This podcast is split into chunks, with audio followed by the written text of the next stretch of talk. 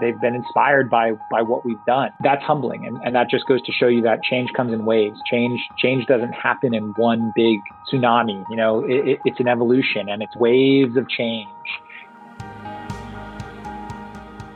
From Dirigo Collective, this is Responsibly Different, sharing stories of certified B corporations and our journey of joining them in leveraging business as a force for good.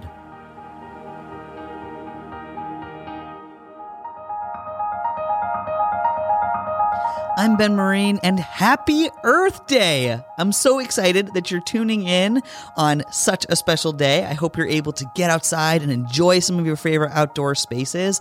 And while you're at it, give back to the spaces that have given so much to you. Do a local cleanup right in your own backyard. In this episode, United by Blue founder Brian Linton shares with us the inspiration for United by Blue and the impact that they are having on the planet and their local communities. United by Blue is an apparel and hard goods retailer focused on the outdoor lifestyle. Something that makes them unique is that for every product that they sell, they commit to cleaning up one pound of trash from the ocean through their community cleanups and through funding specific cleanup projects. In 2020 alone, they cleaned up 981,861 pounds of trash, despite having to cancel all their community cleanup events. Keep listening to learn more about United by Blue and how they are responsibly different. To kind of kick us off, Brian, I'm I'm just curious, where did the inspiration to launch United by Blue come from? United by Blue was, like many businesses, inspired by by my childhood, by my upbringing, and I I grew up predominantly in Southeast Asia in Singapore, and and while growing up, I was always fascinated with the aquatic world, um, mostly what lives within water, fish, namely. And uh, so I had 30 fish tanks in my bedroom growing up. I was a bona fide fish geek, and uh, so I, I, would would raise fish. I would breed them. I would sell them. I was a, a little little like fish fish dealer, fish kingpin in uh, in high school, and uh, you know I sold one fish when I was in when I was like 18 for like a thousand dollars, a living fish. So I was really into the world of fish. And one thing you know about fish when you're when you're raising these high value fish is the quality of the water is paramount. And if you don't have good quality water, specifically what the fish needs, um, you run the risk of them getting sick and dying. And so really it was always shocking to me when I would see how poorly oceans and waterways were treated in terms of quality of water. And when I when I moved to the states and I saw that this was not just a third world problem that I was seeing, you know, say in in Indonesia or the Philippines or Vietnam, but but also something that I was seeing, you know, in New York City and Philadelphia, where I you know first came to and, and spent a lot of time. It was evident to me that you know this this was a global issue that needed addressing. And so when I started my my, my original business, sort of the predecessor of United by Blue, it was it was to donate money to ocean and waterway conservation. And in doing so, throughout college, I was doing that business and doing okay with that business, but I wasn't really having any impact. Uh, financial donations as a small business are notable and honorable, but they're not that impactful. The the notion and the realization that I had when I when I you know had been doing this for a few years is that I really felt like I was going to be a lot more effective by creating an organization that was essentially doing the actual work that I envisioned happening with my donation. So basically, cutting out the middleman from the doing of good. And so, United by Blue, you know, and this is early on. Like I started business in 2006 when social entrepreneurship was not even really a word, nor was businesses having much of an environmental or tangible impact aside from giving money away was a thing. So United by Blue started as sort of a, a first mover and vanguard in this space when it comes to associating every transaction with an environmental action. And um, and so for 11 years, we've been picking up a pound of trash for every product that we sell. And um, that that model has always been the case. It's always been what we've done, but it's evolved greatly in how we do it and the scale that we do it as well. So we're you know removing well over a million pounds of trash a year now um, through a variety of different means, all organized and created and hosted by us though. We are the environmental organization as well as the brand. That's so incredible. And, and i think what is so and really neat about that is I, I, noticed in this last year you all have moved into more international uh, waters, if you will, uh, with with that cleanup program. And so not only are you cleaning up the ocean, but you're also providing jobs, which is really cool. Can you speak a little bit to how you know that kind of bridge was formed? Sure. So, I mean, honestly, international cleanups have been really accelerated by COVID because we had so much so many of our cleanups on an annual basis in the US were large scale community cleanups where where we would get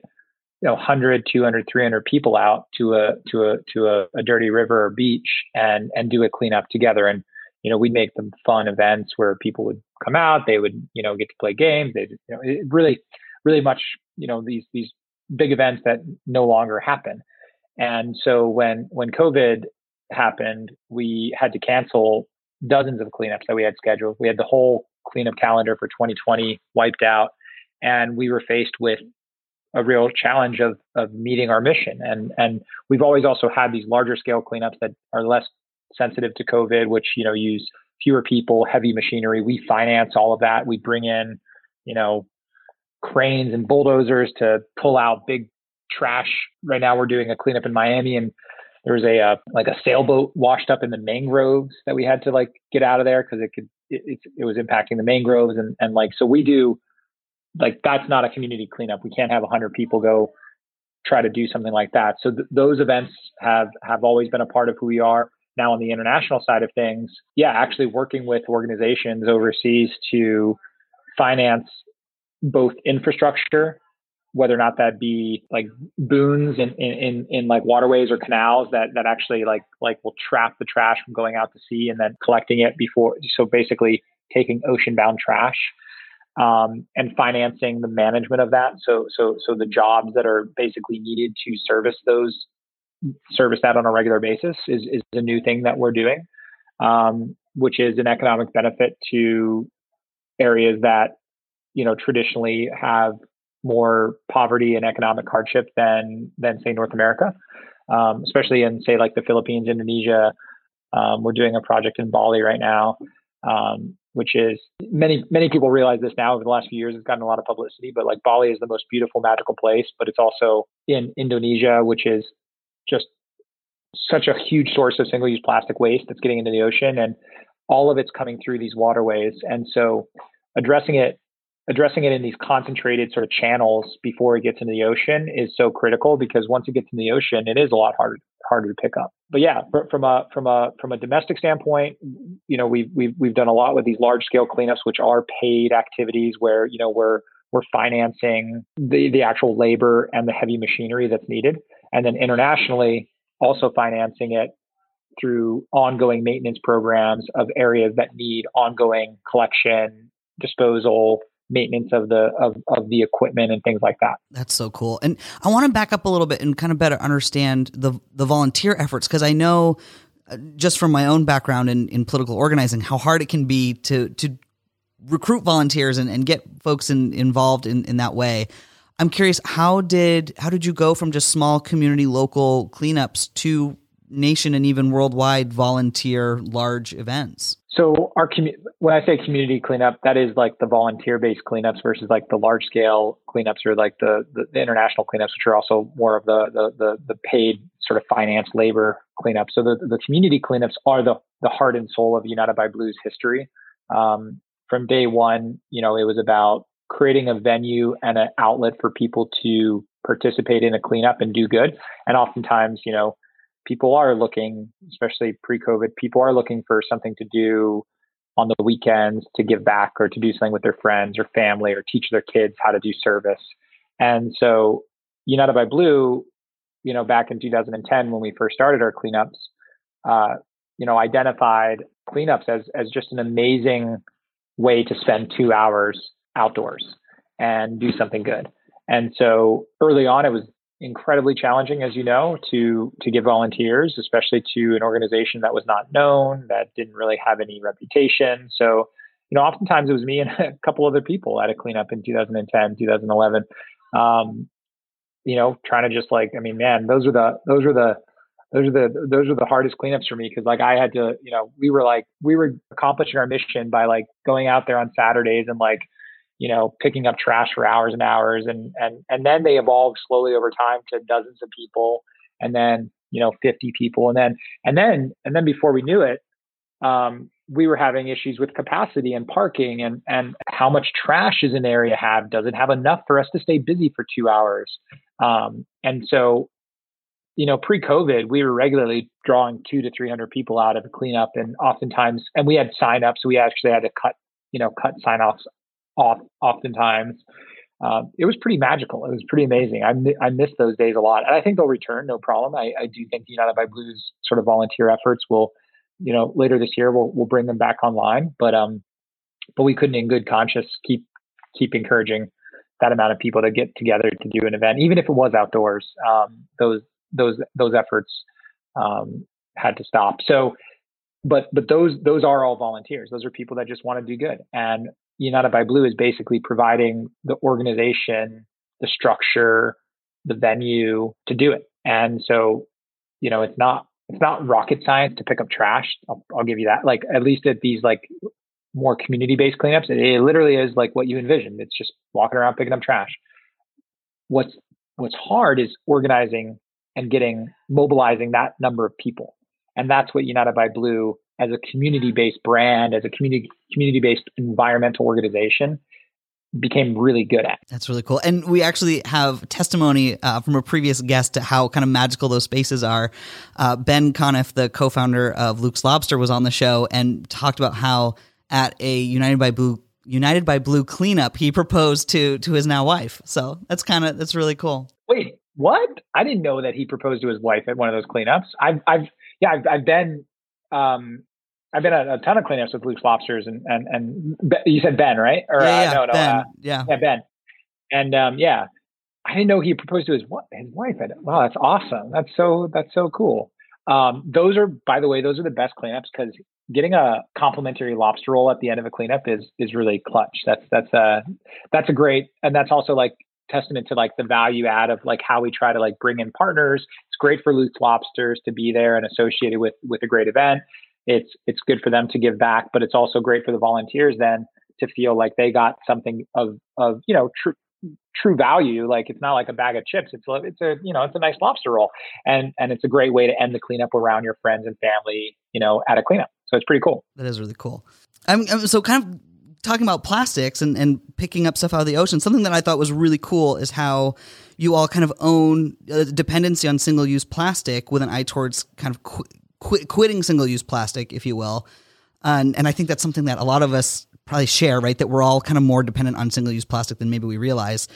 I'm curious, where are you all at in your journey in quitting single use plastic? So we've made we've made really good progress um, with that since we announced that initiative a year plus ago. And um, yeah, I mean, like little little tiny bit backstory on that was like we we realized that we're doing all these cleanups, we're trying to be the best sustainable brand that we could be. And and really when we sort of peeled back the covers and we're like damn but we're just we're not doing a good enough job with with our own supply chain. A lot of the invisible stuff that the consumer never even really sees we weren't doing the best with whether or not that was poly bags from our manufacturers which oftentimes are like just like an unspoken you know nastiness of all production in the world is like you make a product, it goes in a plastic bag, and then the, the consumer may never see that bag, but it, it it was in a plastic bag at one point in its life. You know, our, I mean, our our biggest thing that we did right after that sort of announcement and realization was we we we we were able to eliminate all of the poly bag usage in the company across all products. And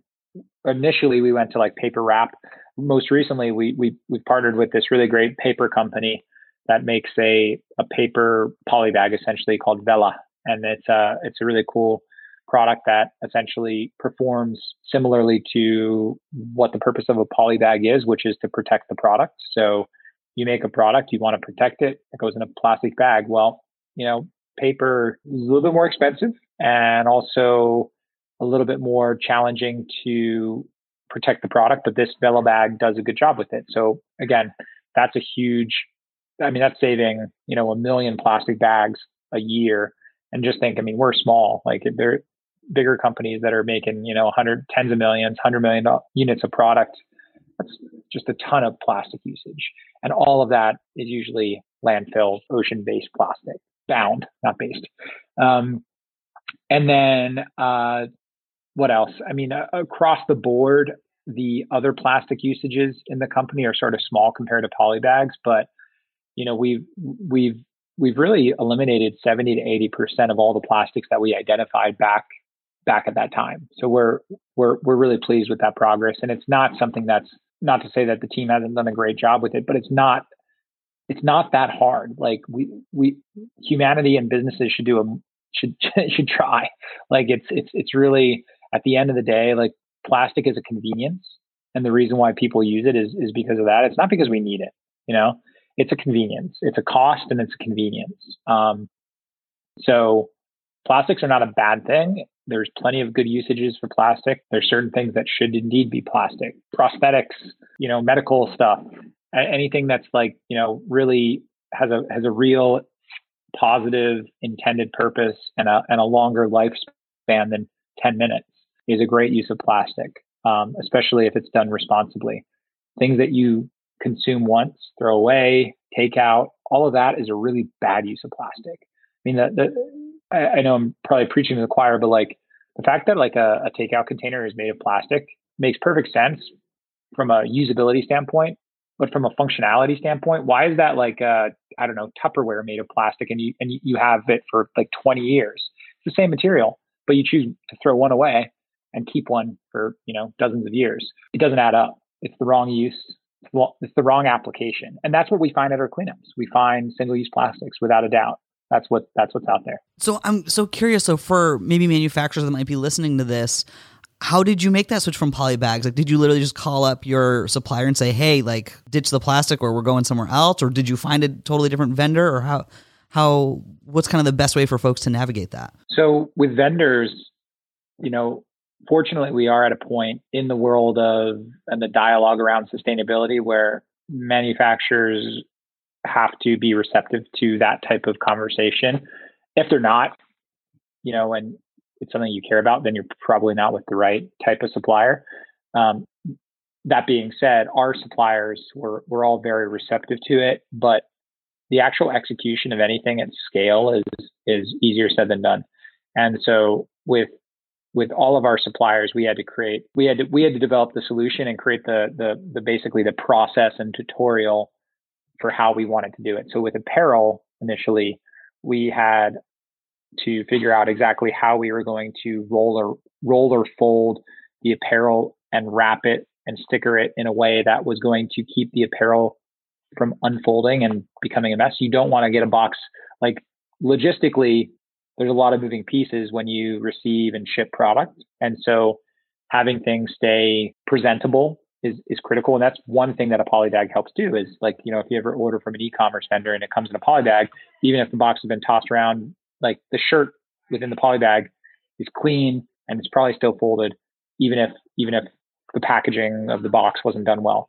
When you don't use a polybag, you have, you have to, you have to be a lot more conscientious of then you know, is that paper going to get ripped? Is the paper going to, if it gets a little bit wet, you know, all of these issues. So, um, so we had to create that process to make sure that for each different garment, because how you do a t-shirt would be different how you do a pant versus how you do a jacket, and and and basically trial and error some of that. Since we've moved over to Vela bags now, they act a lot more similarly to poly, poly bags. So that's been a great a great evolution. But really it's it's it's it's a constant dialogue with our suppliers. It's it's an earnestness on their part to try to evolve their ways, knowing that the world's changing and that brands like us are become are are are the, the brands that in 10 years will be maybe their main customers. We may not be that right now, but that's the evolution of how the how business works and how sustainability is going right now as well. And, and really, you know, like like being willing to invest a little bit. You know, you as a business, we are a business, we are capitalists. You know, we believe in building a business that is a for-profit enterprise, but at the same time, there are certain aspects of running a business like this that will be a little bit more costly. And um, you know, polybag is like a cent, if that. Whereas like uh, paper bag or wrap is several cents or five cents, you know, and so it's it's meaningfully more. But when you really think about the grand scheme of things, is that worth it? And is that where we should be putting our money? Because we sure as hell spend money on Facebook ads and Instagram ads and like other things. So like it's just a matter of like it's just like anything in life. What you decide to spend your money on and focus on shows your values more than anything. Absolutely. All about all about prioritization for sure. Yeah. And everybody everybody could do it. Everybody could switch. Everybody could get rid of the poly bag if if if they decided to. And and we're and we're willing to take that economical hit, economic hit to pay a little bit more and to spend a little bit of time and energy on doing so. Everybody can do it. Is there a um a vendor like name that you'd want to throw out there for folks to look into if they're looking to switch away from the poly bags? Yeah, the the Velabag V E L A um, is is is the vendor that we've switched over to that we're we're very pleased with thus far.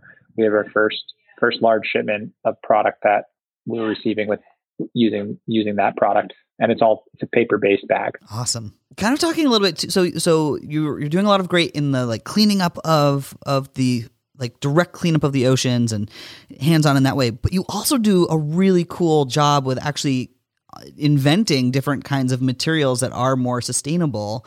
I'm curious how how did that evolve? You know, we we are a business that that likes to look at the market and use the most sustainable um, alternative out there. So organic cotton, recycled polyester, wool, um, you know other natural materials but there has been instances where we look at things and we say you know there's there's there's other opportunities for us to be a really a supply chain innovator as well as a supply chain follower everybody has to have everybody has to like to be viable especially in fashion you know cost and viability and supply is, is, is always a balance but like innovation is hard and but innovation is also where you raise the bar and you go beyond the status quo so like if everybody was just following the status quo, we would never see any evolution in sustainability or anything, right? So I'm a big believer that United by Blue's role in this in this world of sustainability is,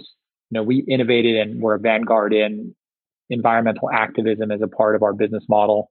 Again, first mover in sort of saying, hey, we don't have to give away money, we don't have to give away product, we can actually internalize and do something environmental within our own organization in a, in a very active way. Same thing with um, material.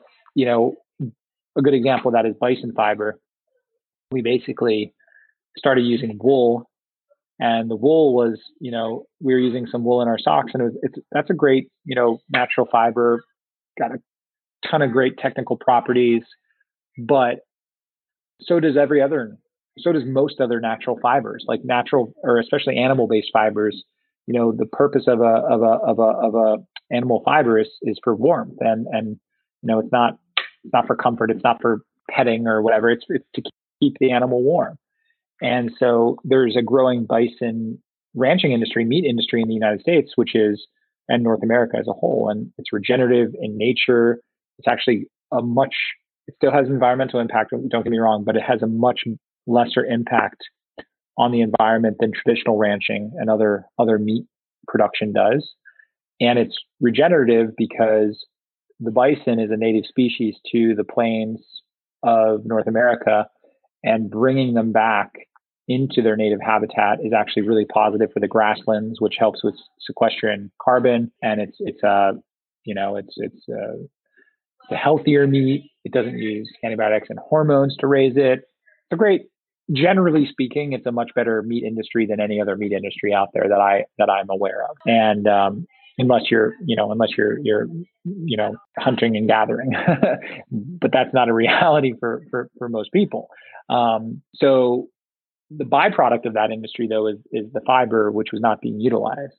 And so it's been a while, five, six, seven years ago, identified that as a as a as a as an opportunity, knowing that the fiber was being wasted. And so basically, United by Blue inserted ourselves into the supply chain, this ranching industry, and said, hey, we'll start diverting some of this waste product into beautiful products. And um, like the socks that I'm wearing right now are uh, 25% bison fiber, and it's an amazing fiber. It's super warm, it's super luxurious, it's soft. Um, our jacket insulations have bison fiber in them. Um, we've been able to use tens of thousands of pounds of bison fiber over the years um, and keep it from being incinerated or or thrown in a landfill. And so, you know, use what is using what is available, what is on this planet, naturally occurring, is the most sustainable way that you can build product. Um, synthetics, especially non-recyclable ones, are are the worst way you can do that, like acrylic and other products like that. So we, you know, we use we use polyester, but we use recycled polyester. Um, but we we try to stay away from synthetics as much as we can. Cool. And when driving that innovation, how how have you kind of crafted that at the company? Like, is it like is it that you're out doing research, or are you getting ideas pitched from other folks in the company, or is there like a team that does that? Or I'm just curious, how does that all manifest? Sure. I mean, Bison Bison was fully in house. Uh, it was a passion project of mine from day one. That was that was something that you know I think I was just like laying around thinking about different materials and thinking about bison and started researching it and went down a rabbit hole and found myself as a member of the National Bison Association and a you know a, a, a proud uh, owner of a pound of bison fiber trying to figure out what to do with it and um, that that was very much like like uh, just a, and then and then you know over the years a group effort to really innovate within that confines of using bison fiber. And, you know, we have a patent on bison fiber batting insulation. We have, you know, a sub brand within the company, which is part of United by Blue called Bison Shield, which is our proprietary sort of technology around utilization of bison fiber in the various different products like socks and jackets. We have a lot of research and development going into that still. Bison fiber is still very much under underutilized part of our our our own supply as well as you know supply chain in general. But you know, outside of that, I mean, we're, we're we haven't taken anything to, of that scale to market beyond beyond that that that that we sort of spearheaded from the very very very beginning. Um, other areas that we've you know experimented with materials are where you know people do come to us now as a market leader in sustainability and say, hey, I got this really cool thing going on. You know, would you would you be willing to take a look at it? And you know, us maybe deciding whether or not it's worth it's it's it's going to work out or not. Like there's you know this one thing that I'm still very optimistic that we can figure out how to use, but we've been experimenting with Himalayan nettle for um, for a while, or we've been talking about it for a while, and um, it still hasn't been brought to market at scale. And there's there's a lot of complexities with it, and it just goes to show how complicated something so uncomplicated can can be. When you think about like a fiber, it's we're not building rocket ships um, by any means. So like I always have to like in many ways, both good and bad ways, remind my team that you know that's what we're doing is is is is is simpler than building rocket ships, but maybe not by that much because uh, innovation within fiber and apparel is quite timely and, and, it takes a lot of time. It takes a lot of dev. It takes a lot of trial and error. And um, I think what you'll see out of United by Blue in the in the next five to ten years, you know, if, if out of the first five to ten years you saw innovation within our mission and things like bison and other sustainable sustainability initiatives. The next five to ten years will be a lot more about supply chain, a lot more about fiber innovation, and uncovering a lot more opportunities within the natural fiber world um, for use. Um, that's what I'm excited about. That's really cool. That's really cool. I know some other uh, exclusive materials that you all have are the soft hemp, the eco knit, uh, Revolution, All Day Chambray, yeah. Eco Dry. List goes on. I'm curious. Yeah. Do you have a, a, a favorite, or is that like asking someone to choose between their children? I mean, Bison Shield is my is my favorite. Um, but after that, you know, I do love soft hemp. I think what we've done in the hemp side of the business is uh, super important right now. Hemp is probably you know, from a natural fiber standpoint, one of the more important, if not the most important natural fibers that the textile industry has just started to embrace. That's because the, you know, the U.S. had a whole slew of mishaps or mistakes, policy mistakes over 50 years since the Nixon Nixon administration, uh, basically banning industrial hemp or or any type of hemp that was, you know, basically unfairly wrapped into characterization of marijuana which is not the case. Hemp and marijuana are actually different plants. It's like that's a good analogy? I mean, it's like it's like a uh, a cat and a dog. You know, it's like it's like they're they're different. They they're both animals, four legs, furry, domestic pets, but they're different. And um, industrial hemp doesn't have high levels of THC. You'd have to smoke like I don't know a whole barrel of cigarette hemp cigarettes to get high. Nobody's going to do that. Um, but it was banned, so you couldn't grow hemp in America until 2018. Um, yeah, it's recent. And so now hemp is just starting to come back to the United States from a from a farming standpoint. Yes, it's it's been legal overseas, so there has been hemp textiles, but the restriction within the U.S. really made it such that cotton is the primary fiber used in apparel, whereas hemp 100 years ago was more prevalent than cotton in in textiles. And so hemp is uses half the amount of water. It doesn't require fertilizers or insecticides or irrigation. Um, it's regenerative. So it, it is a miracle textile fiber. And um, soft hemp is our our our brand, our our interpretation of of hemp in textiles. And so I'm really excited about that. You'll see that get used in increasing amount, not only with United by Blue, but also I think the fashion world in general is going to embrace hemp in a bit in a big way in the coming years. That's really cool. And and so also in in addition to all of that, you do even more like really cool community work. I know especially in the wake of of COVID this past year, you all opened up some of your shops in Philadelphia and really kind of invited the community in, in in ways of being able to provide meals for folks. Can you explain a little bit about how how this past year unfolded for you all and, and how that kind of fell into place? Sure. So when COVID hit um, and stores were ordered to shut in Philadelphia and across the country, we um, we have cafes in our stores, so we're actually we were we were able to keep we kept one of our two stores in Philadelphia open because we could with the the food aspect. And uh, what we did not not so much to sell apparel and stuff like that that actually we sort of closed down but the the food aspect the kitchen aspect we kept open both to keep employees but also to provide, especially in those you know those early scary days where nobody knew what was going on. We created a, a, a local sort of marketplace for groceries and essentials like toilet paper and paper towels and things like that in Philadelphia, right right in our store. So it turned into almost like a a mini Whole Foods, um, which you know people really appreciated because it was at a time where you know they could place their order, they could come pick up a box of groceries, and not have to go out in the na- really servicing the, the local neighborhood there.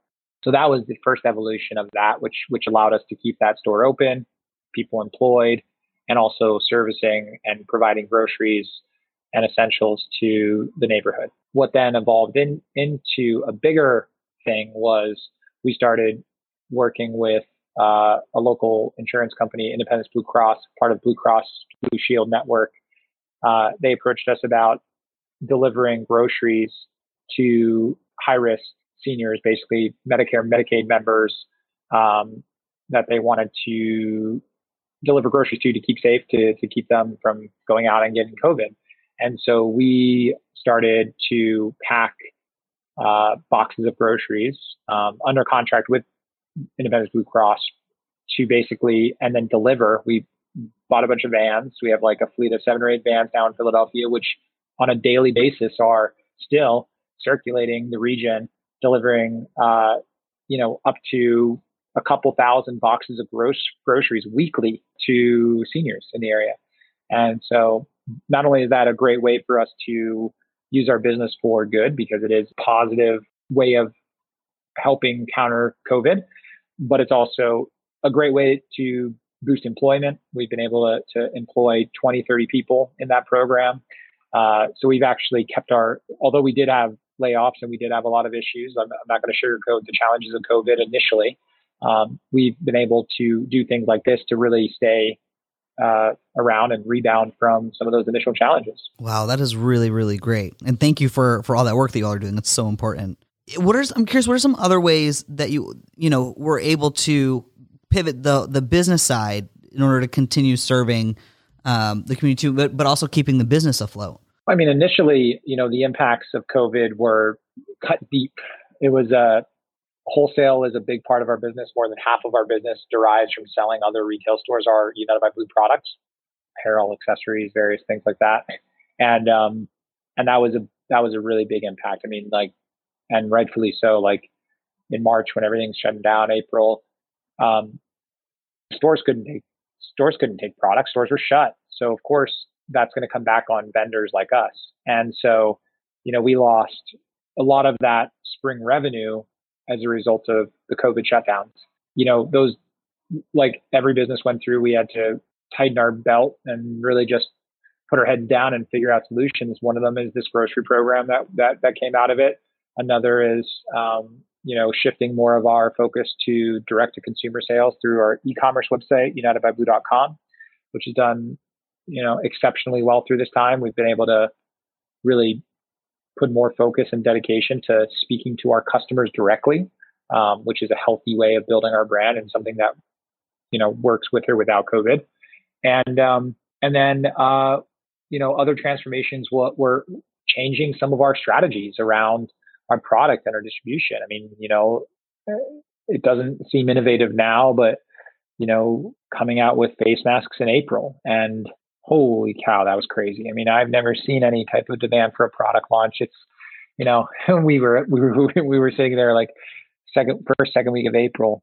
Uh, it was like a week or two after the CDC announced that they recommended face masks, and um, I remember putting the face mask up and uh, looking at my phone and seeing like, you know, it was like multiple transactions a second it was like it was just like crazy, crazy volume of sales. This was because there was you know very limited stock. I mean, people were like people that were seeing a, a face mask for the first time were buying it. Didn't matter who it was, what it was.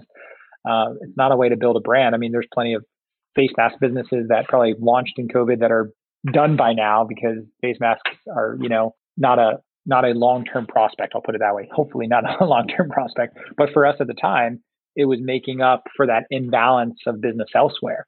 Um, and you know, we sold we sold over a million dollars of face masks, things like that, and and that's you know testament to the team's ability to sort of like react and evolve even when they were going through their own emotional and personal struggles with you know working from home, not knowing if their job was going to be secure, et cetera, et cetera. It was a very challenging, turbulent time for everybody, but um, you know the companies that reacted and evolved to some of those opportunities that came out to a testament to transactions a second. Like it's it's a th- there was plenty of opportunity within COVID if you looked for it. It was just a matter of finding it. And that's that's a a, great perspective to take. I know. Yeah, it's it's. I'll, I'll leave it on that note because that's a good that's a great great place to leave that. Um, B Corps. I'm curious, how did B Corp? Where did you learn about B Corps, and and what made you kind of pursue B Corp certification? So we were one of the early B Corps. Um, I wouldn't say, you know, one of the first, but we were one of the first 300 or so B Corps. Um, I think we became a B Corp 2011 or 12, somewhere around there. Believe it or not, B Corp, uh, B Lab, which is the certification agency of B corporations, is based outside of Philadelphia. And so my initial interactions with B Corporation as a certification was it was actually through a cleanup because we had some people from one of the earlier B Corps for us that came out, and they were a coffee company called One Village Coffee, and their founder came to our cleanup.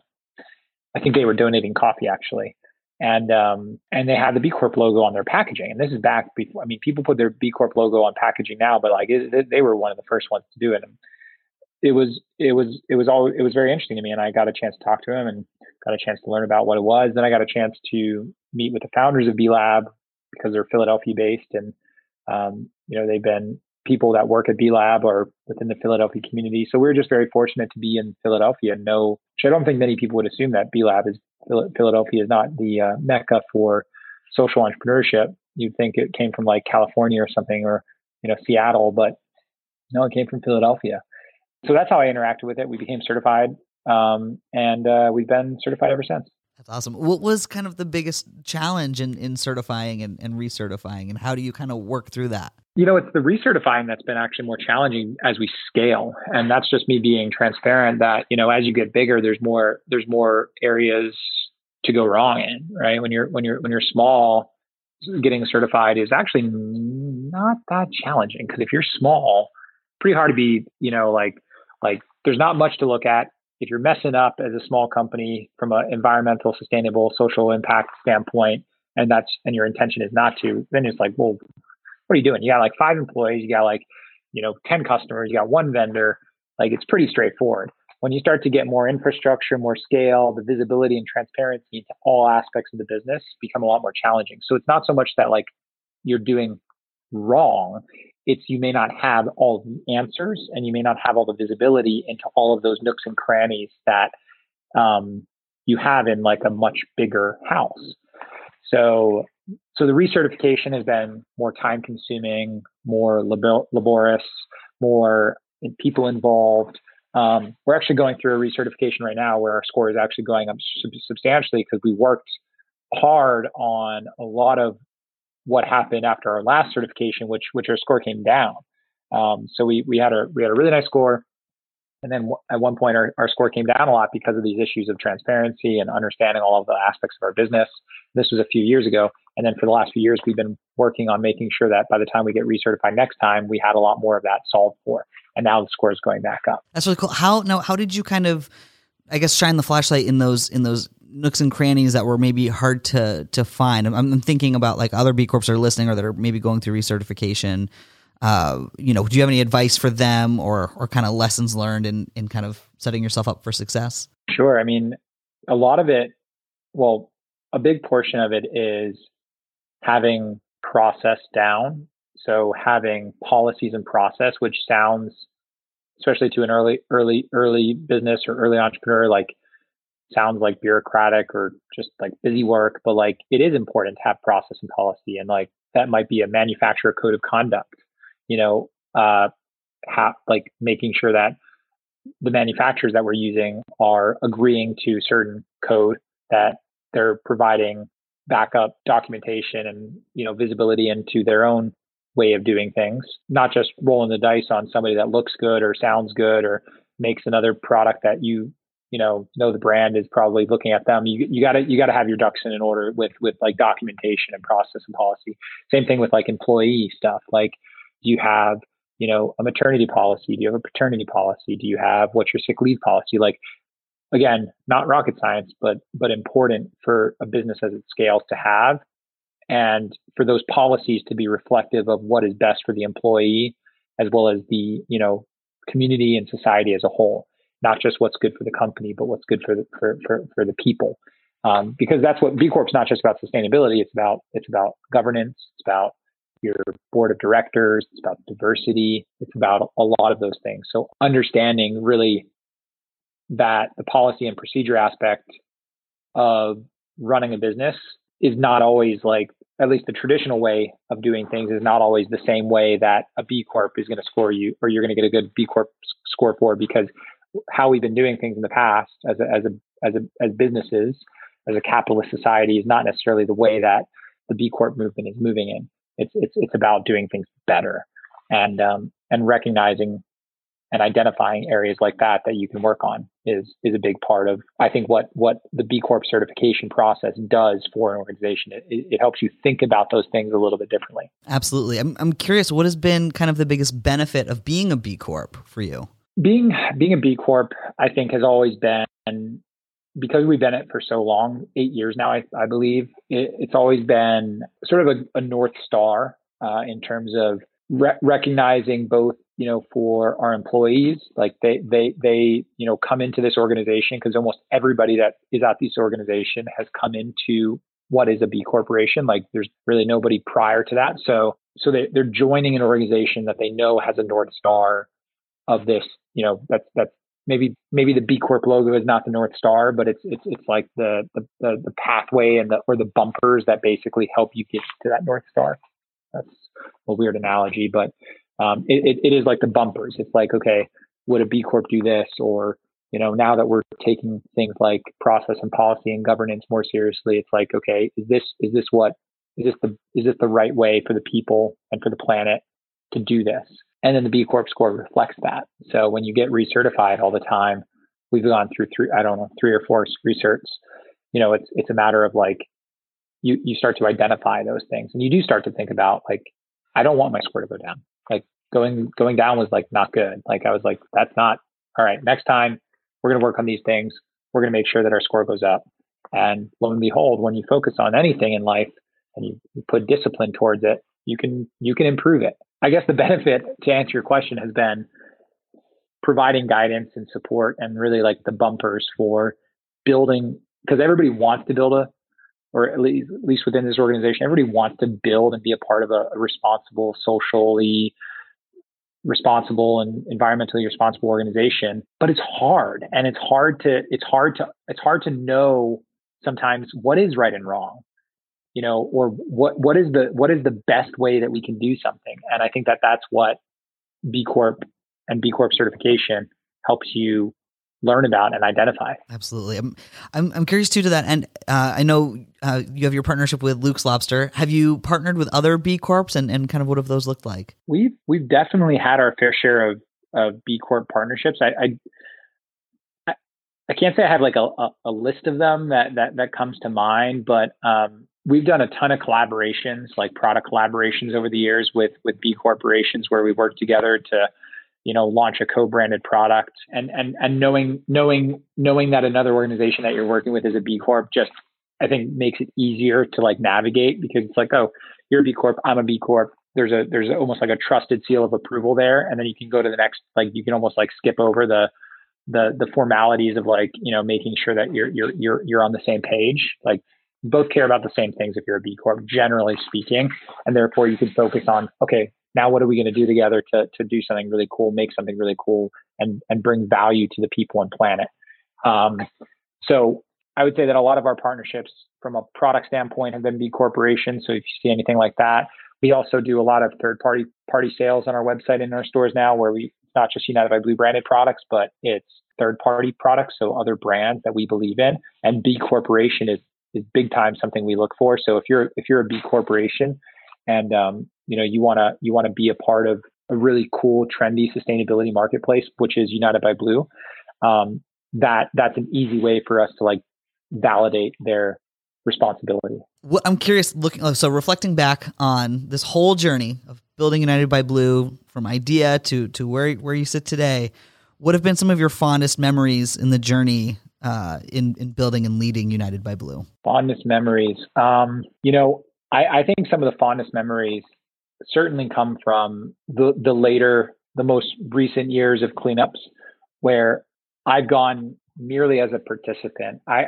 I had to early on. I had to be, you know, the first one there, setting up the tent, lighting the barbecue, making it like all work. You know, dealing with dealing with the trash disposal and everything like that, which I was happy to do, and it was a big part of my my my history.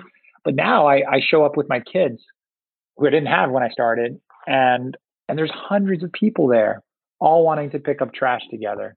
And um, and really that's that's that's that's a beautiful thing. And I'm a and I'm a my and the team is like running it and uh, to see that is super humbling because you know you do realize as an entrepreneur that you know when you build something, it's just like a kid, um, which I'm still actively raising, but like and the company is also being actively raised, but they're sort of it's sort of in its teenage years now. It's it, it's got some freedom. It can do its own thing. It still needs guidance and discipline, but you know you can watch it and you can appreciate what it is. And um, and a cleanup, getting a ton of volunteers and seeing the staff manage it and do everything that needs to be done. The partnerships with the waste removals, trash being responsibly taken, blah, blah, blah, all of that, without having to like worry that it's going to all fall apart is definitely fulfilling. And then, you know, seeing, I, I think the other, the other big thing would be, you know, on, on the product side and on, on, on that side of things, it's like seeing, you know, anytime you see United by Blue in the wild for me is still very fulfilling, you know, seeing somebody walk around with it, seeing it in the stores, you know, seeing people interact with it. Um, that's very fulfilling as well. That's awesome. For aspiring entrepreneurs, uh, what advice would you give someone who's listening to this and has an idea for a purpose driven business that they want to start, but maybe they haven't yet for whatever reason? What, what advice would you give to those folks? You know, I, I what I would tell an aspiring social entrepreneur is that you don't have to change the world to change the world. You don't have to address the biggest issues. You know, you don't have to solve climate change to make an impact. Identify the things that are that that are meaningful and passionate to you. And you know, when I started United by Blue, ocean plastic pollution was far more important to me than what was the average person and still is, I guess. But like, it wasn't a topic of conversation even uh, 10, 12 years ago. People knew about it, but didn't really think much about it. Recently, it's become something that celebrities are, you know, clamoring over. You have tons of other brands that have come out and, and started to address, you know, the issues of plastic pollution and, you know, doing the same exact mission as us. They, they've been inspired by, by what we've done. And, um, that's humbling. And, and that just goes to show you that change comes in waves. Change, change doesn't happen in one big tsunami. You know, it, it, it's, it's, it's an evolution and it's, it's, it's, it's waves of change. And if you identify something that you care about, chances are other people do care about it. And there's a business to be built off of a lot of different causes.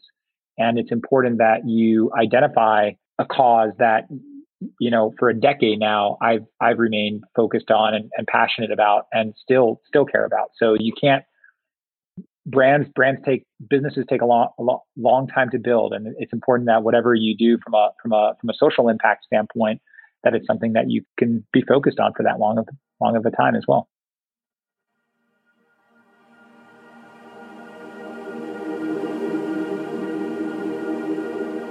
Thank you so much for joining us today. To find links to learn more about United by Blue, stop by the show notes at responsiblydifferent.com. And in the spirit of Earth Day, get outside, go enjoy your favorite public space, and bring a trash bag to clean it up. Our team is going to be going to a local park tomorrow to do a large afternoon cleanup, so keep your eyes on our Instagram for our updates on our cleanup adventure. Next time on Responsibly Different, I sit down with the president and CEO of Better World Books, Dustin Holland. Essentially, for every book that we sell on betterworldbooks.com, so our own website, we donate a book to somebody in need somewhere around the world. So, like you said, we've donated well in excess of 26 million books. We're all in this together. Till next time, be responsibly different. This is a production of Dirigo Collective. Music composed by our own Kevin Oates. You can follow us on social media at Dirigo Collective or visit our corner of the internet at dirigocollective.com.